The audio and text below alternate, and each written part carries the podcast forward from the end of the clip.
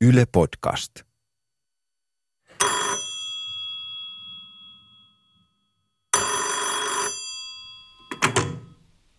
Siellä. Maini Marjatta Sella, oma sukua Virtanen. Olen edelleen mummon pikku Seea. Seela, kerro kuka mummo oli. Mummon nimi oli Martta Maria, oma sukua Rinne. Meni naimisiin Vihtori Ömanin kanssa. He tapasivat työväenyhdistyksessä, tai voi olla, että he tapasivat itse asiassa Valkeakosken työväen teatterissa, koska mummo oli siellä näyttelijänä, siis oli harrastaja teatteri siihen aikaan, ja Vihtori Öman oli muistaakseni taloudenhoitaja siellä. Ja Martta-Maria oli itse sellaisesta kodista, jossa itse asiassa yhtyi kaikki nämä, nämä sekä uskonto että teatteri, koska hän oli hirveä halu teatteriin ja hänen isä oli ymmärtäväinen, mutta äiti oli niin uskovainen, että kaikki oli syntiä. Kaikki oli peilin katsominen oli syntiä ja kaikki oli syntiä, että olisi millään päästänyt tyttöä mihinkään teatteriin. Mutta isä sitten kuitenkin antoi luvan sillä, että sillä ehdolla, että sitten kun jos alkaa jotkut tanssit tai semmoiset, niin sitten täytyy tulla kotiin. Voidaan sanoa, että mummo kasvatti sua 11 vuotta. Kyllä, ja silloin ne kaikki, mitä hän, miten hän suhtautui kaikkiin asioihin. Hän, kun ajattelen, että, että hän siis menetti, menetti miehensä silloin siis mestattiin kansalaissodassa Vihtori Öman, joka ei ottanut asetta, mutta kuului työväenyhdistykseen ja silloin sitä joka tapauksessa jaettiin ihmiset niihin tai noihin. Ja hänellä oli silloin, äidillä oli vanhempi sisko, joka oli tämmöinen kehitysvammainen, joka ei pystynyt liikkumaan eikä puhumaan. Kuolikin sitten 12-vuotiaana, että tämä nuori, nuori leski jäi tämmöisen kehitysvammaisen tytön ja kolmivuotiaan lapsen kanssa yksin. Ja kuitenkin auttoi toisia ihmisiä vielä, mitä mä olen kuullut näistä, näistä kertomuksista. Auttoi ihmisiä esimerkiksi heidän saunarakennuksen, heillä oli pieni, pieni talo, koska, koska siis hänen tällä Rinnen papalla oli varoja sen verran. Minä tämmöisiä yksinäisiä perheitä, joissa ei ollut siis miehiä siihen aikaan. Heidät oli hyvin ylen katsottu näitä, niin heidän niin se saunarakennukseen kuulemma mummu oli niitä sanonut, että ne saa tulla sinne asumaan. Ja hän oli siis hyvin tämmöinen sosiaalinen. Osaatko sanoa, että jos se joutuisi tiivistämään, niin mikä oli sen mummon suurin opetus sulle? Se oli varmaan tämä tämmöinen usko johonkin, usko johonkin voimakas voima, siis semmoinen perusvoima. Ihmisessä on se perusvoima, jonka se löytää jostain. Siellä mistä tämä Sea tuli? No mä aina kuvitellut, että se on mun äiti sanonut mulle ensimmäisen kerran, mutta jos ei äiti ole, niin ehkä se on tullut vaan siitä, että, että mä olen itse sanonut Sea. Koska Sea on niin kuin semmoinen pehmeämpi nimi kuin Seela. Konsonaatit on aina kamalia. Mä, konsonantit koventaa kaikkea puhetta, jopa älläkin, vaikka se on semmoinen ja on semmoinen pieni karvainen elukka. Sulle oma mummo merkitsi kaikkea. Ihan kaikkea, koska mä oon sen kanssa kasvanut. Äitihän oli, mä oon syntynyt siis 36 ja sitten tuli kaksi sotaa. Äiti oli tehtaassa töissä ja sitten oli myöskin hoiti talonmiehen tehtäviä ja sitten kun oli sota, niin ne oli yötä myöten tekemässä sotatarviketeollisuutta kaikkea sille, että etupäässä olen mummon kanssa ollut. Kuunnellaan, mitä äitis kertoi tästä. Kato, ei mun äitini ollut sillä tavalla uskovainen, että hän ei käynyt kirkossa. Hän luki raamattua. Että meillä oli, niin kuin mulla on nytkin niitä raamattuja, jotka olivat meillä kotona jo. Hän luki raamattua ja hänellä oli vahva uskonnollinen pohja. Ja tämä, että hän ei ollut sillä tavalla uskovainen, että hän olisi käynyt kirkossa, johtuu kansalaissodasta. Tiedätkö kuinka paljon kansalaissota erotti Suomen kansaa kirkosta? Se ei tarkoita samaa, että se olisi erottanut uskon. Mm, mä ymmärrän. Kato, kun minun, minä menetin isäni, mä olin kolmevuotias, niin kansalaissodassa. Ja Sääksmäellä, johon Valkeakoski silloin kuului, me ollaan sieltä niin kuin alkujaan, niin oli Vallinheimo oli siellä kirkkoherrana, niin, niin hän oli sitä mieltä, että ne kaikki, jotka ovat olleet punaisten puolella, ne ovat niin arvottomia ihmisiä, että niiden nimeäkään ei saa sanoa kirkossa. Niitä ei voinut edes kuolleeksi ylistää, koska se olisi vaatinut sen, että olisi kirkossa niiden nimi sanoa. Tämä on tosi Suomen historiaa. Sen mä uskon. Ai sä uskot sen? Mä uskon Mä ihan ajattelin, tämä on pikkusen tämmöinen äh, arkaluontoinen asia joissakin puhe. Ja tämä teki äidilleni sen, että kirkko, hän ei kirkkoa niin kuin, en mä kuullut hänen koskaan kirkkoa sillä tuomitsevan, mutta hän ei missään tapauksessa käynyt. Hänellä ei ollut mitään yhteyttä kirkkoon. Mutta siis uskonto oli eri asia. Hän luki raamattua ja, ja iltarukous luettiin meillä aina. Se oli ihan noin niin kuin kuulu asiaan ja sillä tavalla, mutta, mutta tuota, tämä niin kuin teki sen. Ja, ja se on niin merkillinen asia, vaikka mä oon ollut kolmevuotias ja mä silloin semmoisia asioita ymmärtänyt. Mutta kun mä oon myöhemmin niistä kuullut, niin, niin joku siitä on jäänyt minuunkin. Vaikka mä oon kyllä käynyt, käyn kirkossa. Ja siis sanon vielä, mä oon kuullut seurakuntaneuvosto ja kirkkovaltuusto ja kaikki näihin. Mutta sanon niin, että nykyään hän noi on muuttuneet kovasti, noin seurakunnan työntekijät. Ei- Eikä niiden paranne, jos ne olisi tämän tyylisiä, niin kirkko olisi kohta jäänyt yksistä. Joo, että siis tämä on niin kuin, tämmöinen uskonnollinen tausta on tämän tyylinen. Ja sen takia ehkä äitini, niin kuin vaikka hän ei liittynyt pelastusarmeijaan, mutta sielläkin oli, vaikka se oli tämmöinen kodinhoitoon liittyvä asia, niin siellä kumminkin oli joku uskonnollinen pohja. Äitisi sanoi papeista aika kovia sanoja. Mm-hmm. Mitä sä ajattelet?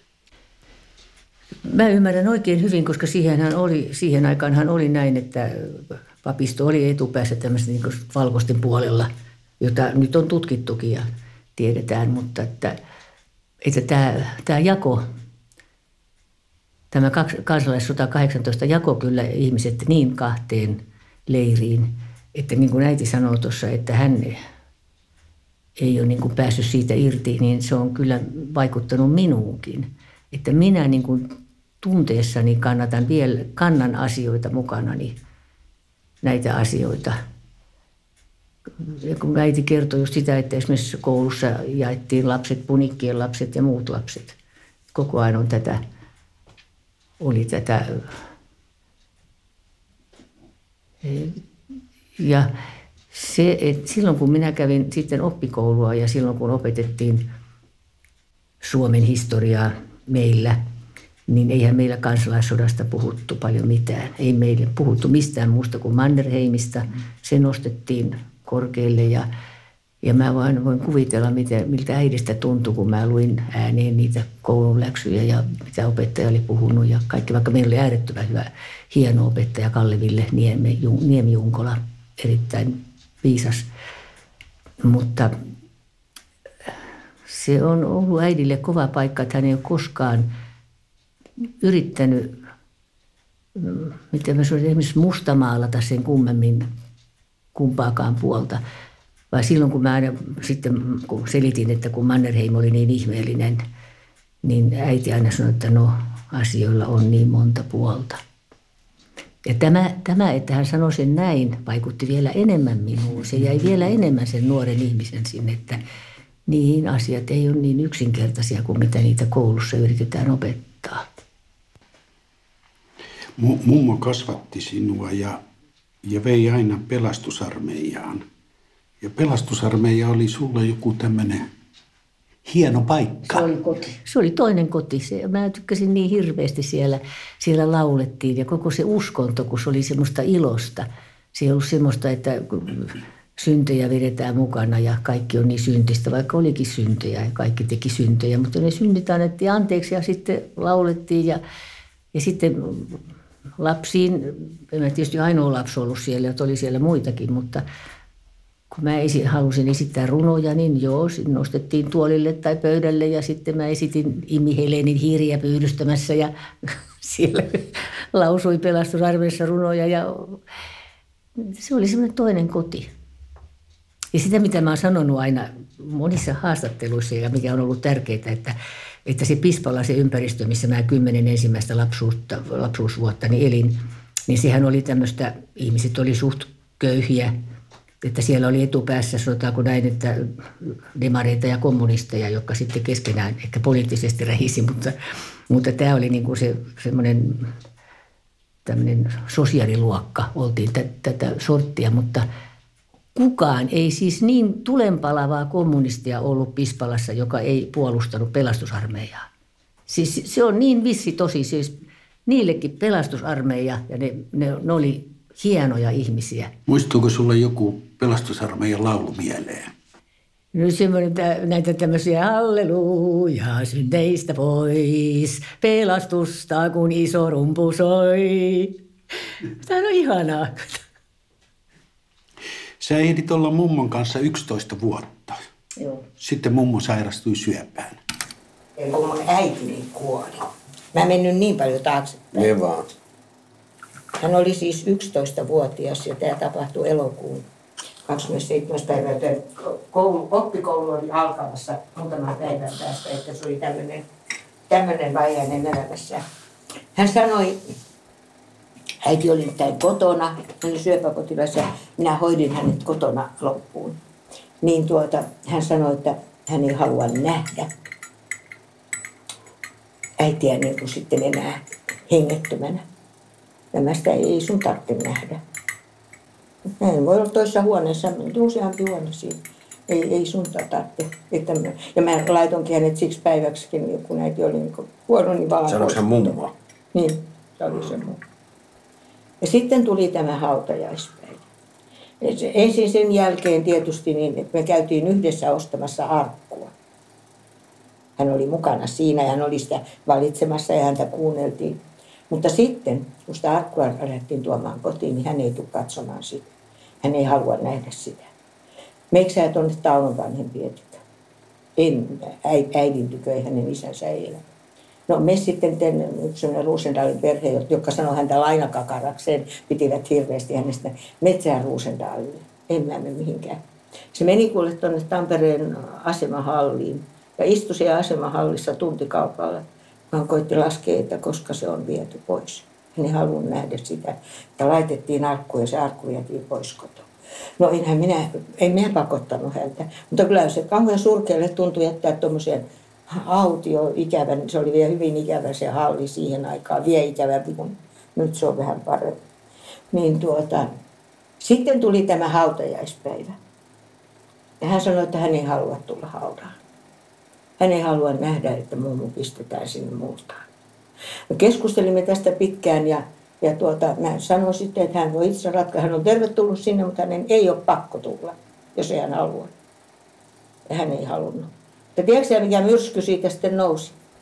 Mun äitini ystävättäret ja kaikki nämä, niin ne oikein hyökkäs mun kimppuun. Niin kuinka sä voit tehdä semmoista?